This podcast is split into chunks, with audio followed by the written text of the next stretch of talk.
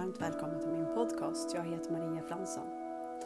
Idag så tänkte jag prata lite grann om eh, när vi förlåter någon eh, mentalt eh, så har vi inte riktigt eh, förlåtit någon. Eh, vad jag menar då det är att eh, den där energin är kvar i kroppen. Den här ilskan kanske på vad den har gjort mot dig eller hur du nu har tolkat alla situationer och eh, som har blivit inkapslat. Eh, jag har själv gjort det där och eh, har trott att ja, men jag har ju förlåtit den. Liksom. Nu har jag gjort det mentalt. Eh, men alla ord, det behöver ut. Det behöver ut. Och jag kan liksom, om ni har sett på supersnälla Silver-Sara, hon, hon gör det där faktiskt så bra. Hon går in i en dörr eh, där hon säger liksom allt det där mm, som hon inte har fått ur sig. Eh, och så sen bara låt den här svarta få rinna av henne. Liksom. Och det är lite där jag tänkte att vi skulle prata om idag. Eh, det är ju hela tiden två röster. När vi säger ja men den här snälla, vi vill ju vara den här snälla hela tiden. Och liksom, ja men det gör ingenting. Eh, men kanske någonstans är det kvar att, ja men och det kan också visa sig att när man har samlat på så mycket ilska eller någonting för att man tycker att man har blivit så orättvist behandlad och alla fel man har gjort och allting liksom det här. Ehm, då kan det visa sig, kan man ju liksom se det i någon person som man, alltså i någon jättesnäll person. Men, men de visar ju bara, det här har du inom dig liksom. Och då gäller det att få ur sig det. Och då menar jag få ur sig det. Riktigt känna i kroppen hur det här ilskan lämnar dig. För den blockerar dig från ett mera kärleksfullt liv. Och när du lossar på det här, om vi säger att det här är ett exempel, då kommer det också gå lättare i ett annat område. Vi, vi landar in lite här och lite nu för att eh, det, det, är ju så att det här får lämna och då är det de här orden, alltså de här riktigt fula orden som kanske kanske behöver jag som snälla, supersnälla Silver-Sara, om ni har sett den då, och gå in i ett rum så att det inte är någon annan som får den här ilskan som inte ens har med dem att göra. Stäng in er där och säg alla de där fula orden, känn känslan ordentligt så att de bara löser upp sig i kroppen, inte bara mentalt, utan i kroppen också. Och eh, det känns ju så skönt efteråt. Eh, det var lite där. Sen tänkte jag också prata lite grann om eh, när jag var på kongressen där att eh, då var det en utländsk talare och så var det en som översatte. Då stod de på scen samtidigt och hon hade ju en tolk som skulle prata svenska då så att vi andra skulle förstå.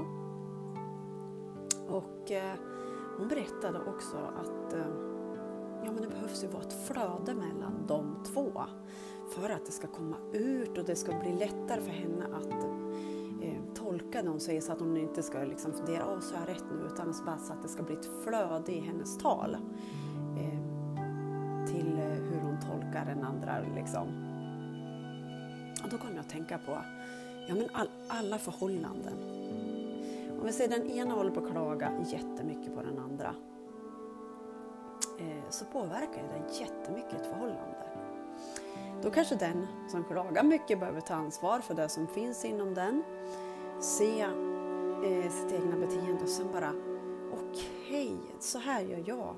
Eh, håller jag på mot min partner? Eh, vad skulle hända om jag totalt gör en förändring i mitt sätt och börjar önska henne att det jag tycker att hon gör fel, att jag bara börjar, börjar önska henne att Åh, nu önskar jag henne allt väl, att det här ska bli bättre och bättre och gå bättre för henne i det här. Eh, om vi säger att någon i förhållanden, förhållandet börjar så. För jag tänkte så mycket på den här tolken och den som hon tolkade och jämförde det med ett förhållande. För att det ska bli ett flöde mellan varandra, att det ska komma ur det här allra fina, bästa. Så är det att eh, ja, släppa först det här som, som håller oss borta från glädjen. Liksom. Släppa på allt det. Och som jag har tjatat om, ta hjälp om ni behöver. Eh, alla behöver hjälp ibland. Eh, och lossa på det här. Eh, och sen så kan det också fungera, fungera mycket bättre i en kärleksrelation, eh, i en familj, i eh, allting. När vi, ja, men samma sak, vi klagar på barnen. Ja, men sluta, det, så har jag hållit på. Sluta spela så mycket och hållit på sådär. Istället för bara tyst Maria, tyst Maria, känn känslan och så bara önska allting väl. Och, och då liksom känns det mycket lättare i kroppen. Allt det här som känns bara, uh, det känns jobbigt, det känns uh, så här.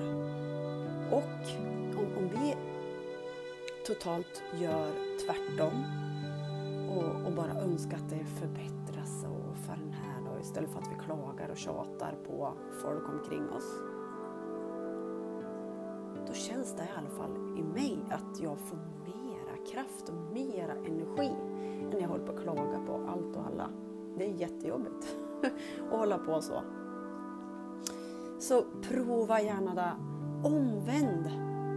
Det som du känner att den här vill jag klaga på, den här är, oh, vad jobbig den är. Eller det kan vara vem som helst, det kan vara, inte vet jag. Men börja önska den allt väl. Men också ta ansvar först med att släppa i kroppen det som står i vägen. Sen går det mycket lättare att önska alla väl. Allt det bästa. Allt det goda.